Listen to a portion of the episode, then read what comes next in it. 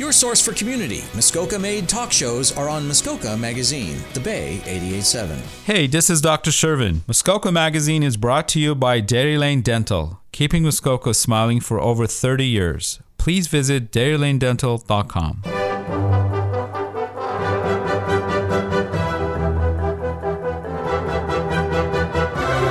This is Boyer's Modern History of Muskoka with your host, Patrick Boyer.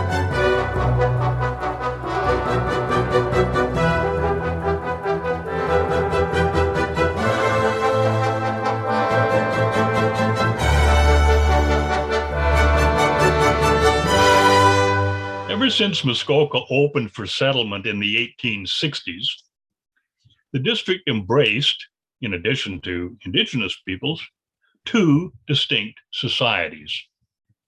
They were first known as settlers and cottagers. Today, we might call them full time and part time Muskokans. Both are connected to the district.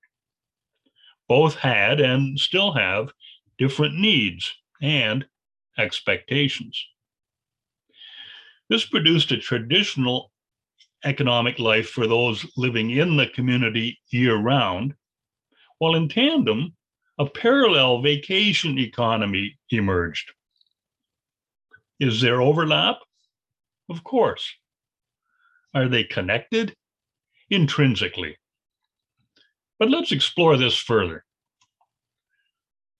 One way to recognize this social dichotomy are two classic Muskoka events the summer regatta and the fall fair. For seasonal Muskokans, generally city people, water athletic competitions sponsored by cottagers associations have been, ever since the 1870s, a highlight event of summer. The Muskoka Lakes Association owns the North American record for longest continuously operating summer regatta. Meanwhile, for year round Muskokans, the local folks, fall fairs organized by the district's agricultural societies became enjoyable communal events. Young and old and everybody else draw, drawn together and savoring the best of Canadian rural life, collecting red, blue, or white ribbons for prize winning bread, cookies, pies, and cakes. Livestock, fabric creations, floral and vegetable entries, poultry, honey, and art, devouring candy, ca- candied apples and hot dogs and candy floss, riding the Ferris wheel, merry-go-round, and hailing the scent of horses, chatting up old flames. There is some overlap in participation but the activities, conversations, dress code, and ethos of water sport regattas and fall fair adventures sure do go a long way to portraying two distinct communities and their separate universes in a single district. Now, with this concept of two sector social economy in mind, let's explore another example postal service. You might say a letter is a letter is a letter, but peeling back the layers of what a mail system is all about does reveal another dimension of Muskoka's two solitudes dwelling in one place, yet different universes. Settler communities that prospered and grew got post offices which not only instituted postal service, but offered a community gathering place. Going to fetch the mail meant reading public notices, seeing friends, catching the latest gossip. For many small centers, the post office was a pleasant social hub because it did not come with the expectations of being either in the general store or the church. Meanwhile, back at the lake, Muskoka's summer vacationers, whether holidaying at resorts or their private lakeside estates and cottages, ardently wanted mail service on a par with what they had had in the city. And here's where the vacation economy kicks in, with Muskoka entrepreneurs ready to supply whatever city folk expect. Summer resort operators, marine service centers, and shops in Muskoka's wee communities applied to Ottawa for a summer post office. Summer post office, eh? Hmm. The townies and villagers, Muskoka's permanent residents, could carry on as usual with their established post offices, while these convenient part time post offices could be fitted up for Muskoka's part time community. Designed for vacationers and tourists under post office regulations, summer post offices would be open from spring, May or June, to early fall, September.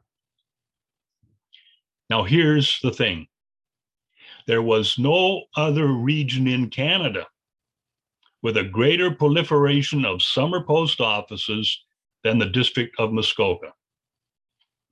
Once again, the numbers show this tiny district, because of its unique location on the southernmost part of the rugged Canadian Shield, had acquired an outsized role providing an accessible escape from urban pressures in the northern hinterland. It did not happen by being passive. This was the activist entrepreneurial response of full time Muskokans strengthening the pillars of the district's distinctive vacation economy. Around the rim of Lakes Muskoka, Rosseau, and Joseph, and to the north, Lakes Mary, Vernon, Fairy, Peninsula, and Lake of Bays, and south around Sparrow Lake and west of Georgian Bay, summer post offices sprung up.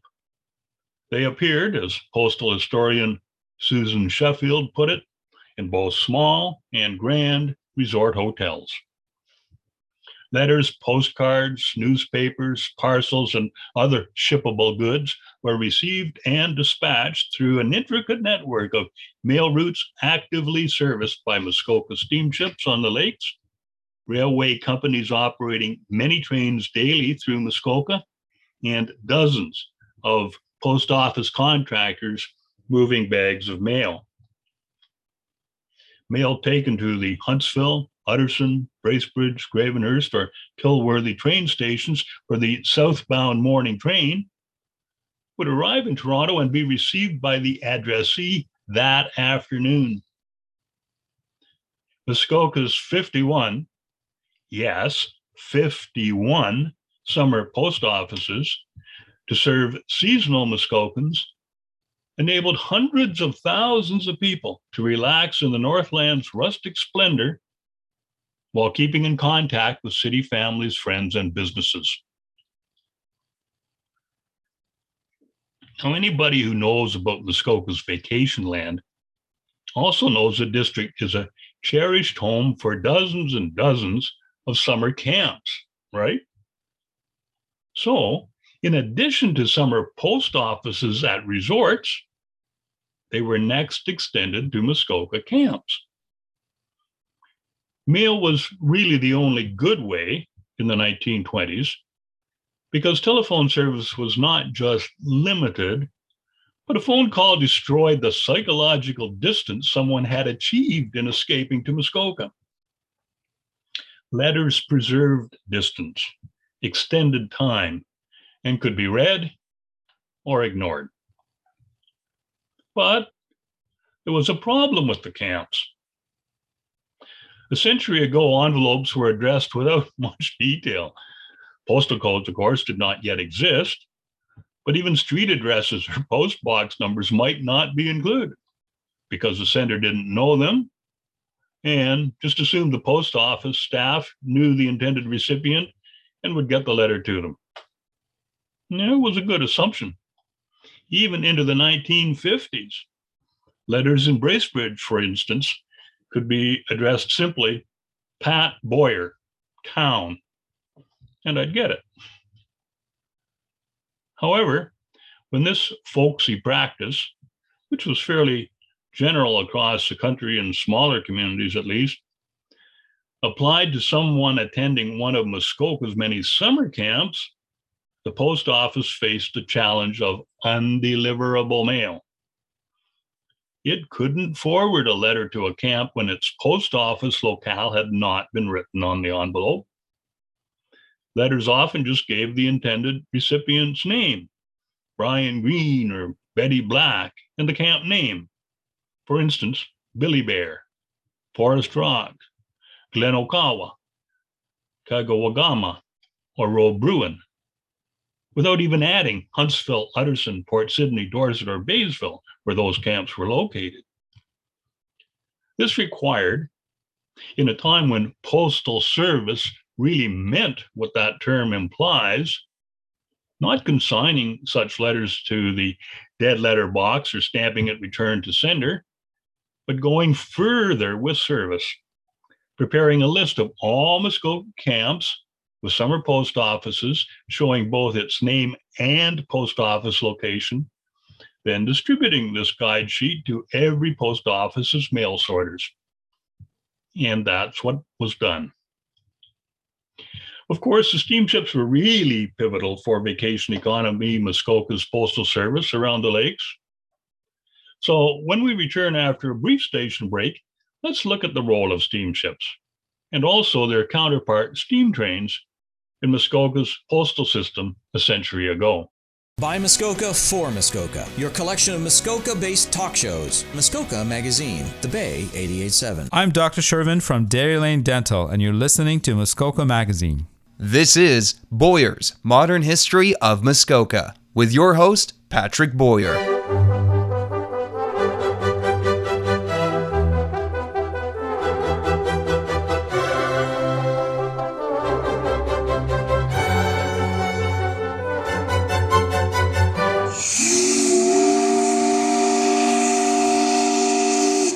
In 1866, the first inland waterways mail contract for Muskoka was awarded by the post office to A.P. Cockburn, who was operating Muskoka's first steamship, Wenonah. The mail contract covered service on the route between Bracebridge and Rosseau, one trip per week, 10 trips total for the season. It was a start. These were early days. Decades passed, Muskoka's vacation economy expanded. The number of waterways contracts climbed, and mail service was no longer once a week, but daily. At the Royal Muskoka Hotel, owned by the Gravenhurst based navigation company with financial backing from the railway, mail service operated twice a day with the company's own steamships calling at the summer resort's busy wharf on Lake Rosseau. Over the years, many Muskoka vessels carried mail, an additional source of income for steamship operators fulfilling their role in Muskoka's vacation economy. That steam whistle you heard, oh, here she comes again. Yes, that's the Royal Mail Ship Segwun. Her name is often abbreviated to RMS Segwun. In keeping with long-standing practices of Muskoka's postal service economy, passengers can mail a letter or postcard on board and it will be stamped and delivered. The Royal Mail ship Segwun, operated by the Muskoka Steamships and Discovery Center from her home port at Gravenhurst, is the only remaining twin screw steamship running in, Amer- in North America. Now, on Muskoka's northern lakes, the Huntsville and Lake of Bays Navigation Company provided steamer service during navigation season. Such vessels as the Empress Victoria, the Gem, the Mohawk Belle, the Joe, the Algonquin, and the Iroquois served people around Mary, Fairy, Vernon, and Peninsula Lakes and the Lake of Bays, carrying mail, passengers, and freight between communities and resorts. The age of steam reached its zenith exactly when Muskoka was opening up for development. And steam trains were essential partners with the steamships in Muskoka mail service. The mighty Grand Trunk Railway ran a dozen trains north daily through the Huntsville station at the height of summer's vacation season. But Little Portage Flyer, the world's shortest commercial railway, running only between Lake of Bays and Peninsula Lake, was part of this network too, delivering and collecting dozens of mail bags collected by steamships daily around Lake of Bays. On the main lines, post office employees and specially designed mail cars received and opened mail bags and sorted and stamped the posted items at counters with destination cubicles while the train spread to the sped down to the city. Speed and efficiency in picking up, forwarding, and delivering mail gave everyone concerned an esprit de corps, making reliable postal service a key economic driver. Even at stations where trains didn't stop, they slowed down passing through town. Onto the station platform, a mail car worker dropped a bag for that town. Then a little further on, snagged another bag with outgoing mail off a sling close to the tracks. Five other things about Muskoka Postal Service in the roaring 20s were hallmarks of a strengthening vacation economy. All Canadians had heightened appreciation for unfettered postal service after four grim years of war, when mail censorship restricted freedom of speech and limited communication. Now, in peacetime, letters to and from loved ones in military service no longer spilled from resealed envelopes like cutout paper dolls after Army censors' scissors had sliced out names, locations, numbers, and dates and, and criticisms. In an era when mail was still the principal form of communication between people, the end of censorship underpinned the joyful upsurge in letters flowing through Canada's postal service. A second change also resulting from the war, was extensive mailing of parcels. In February 1914, Ottawa introduced parcel post to expand mail service. Six months later, World War began, and soon thousands of Canadian soldiers and nurses overseas began receiving parcels from the home front. In Muskoka, patriotic associations Red Cross chapters, the Women's Institute, and families flooded the postal system with packages containing medical supplies, Christmas cakes, knitted socks and scarves, quilts, cigarettes, candy, and newspapers. Millions of parcels were being mailed from 1914 to 1918, and that had acculturated people to use the postal service for much more than letters. Third, businesses increased the volume of mail being delivered. Purchasing by post became popular as people in remote and rural regions, including many parts of Muskoka, shopped from mail order catalogs national retailers were now distributing to ever more people, showcasing their wide range of products. A fourth use of the mails helped Muskoka's vacation economy rebound after the war. Telephone service was coming in, but long distance calls were still a challenge. So, for booking reservations at Muskoka's resorts, mail was still most reliable. But the district resorts not only mailed back reassuring confirmations, they also began mailing flyers to prospective vacationers and running ads in Canadian and American city newspapers promoting the Muskoka Cure at their summer facilities. Their postal address, the only method for contact. Of course, word of mouth advertising is best. Hearing directly from somebody you know and like about a new product, special service, or remarkable place to go on vacation. Without doubt, one of the biggest boosters for Muskoka's vacation economy was the little postcard. This was the fifth factor. Not hundreds, but thousands of different Muskoka scenes were printed on postcards. This practice developed long before the war, but in the 1920s, postcards skyrocketed in popularity. Vacationers daily mailed a picture with a message to scattered friends across North America about their coveted Muskoka holiday. This incredible scene is where I'm enjoying the time of my life. Wish you were here. Love, Billy. These brief messages, you know, the tweets and selfies of the roaring 20s, enabled individuals to celebrate Muskoka, boast about having a destination holiday, and by stirring envy, recruit even more vacationers to summertime Muskoka. These idyllic postcard images, their accompanying messages, one cent postage stamps, even the post office cancellation stamp, are all enduring records of Muskoka's development, transportation, tourism, fashions, commerce, technology, speech idioms, and human emotions. Many history books include these postcards. Bruce McClellan's two charming books of postcards from of Bays encapsulate cultural, social, and natural history through five decades of well chosen cards from his extensive personal collection.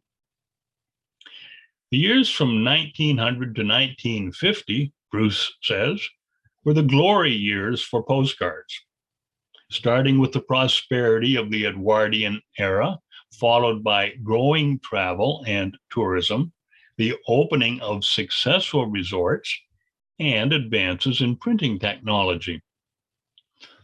With so many of these photographic gems arriving through the mail, families kept albums even in 1915, McClellan has documented, with Canada's population less than 8 million, people mailed more than 65 million postcards. Staggering. Yes, Postal Service certainly was a catalyst for Muskoka's vacation economy. The district's year round re- residents knew the importance of summer camps and lakeside resorts and seasonal cottages. They weren't municipal entities that qualified for a post office in the traditional pattern, but everybody saw the social, cultural, and economic advantages of extending reliable mail service delivery and pickup to where half Muskoka's population was to be found living through spring, summer, and fall. Hey, you've got mail! Thank you for listening. Producer of uh, Boyer's Modern History of Muskoka here on Hunters Bay Radio in Huntsville is Jacob Krieger. I'm Patrick Boyer.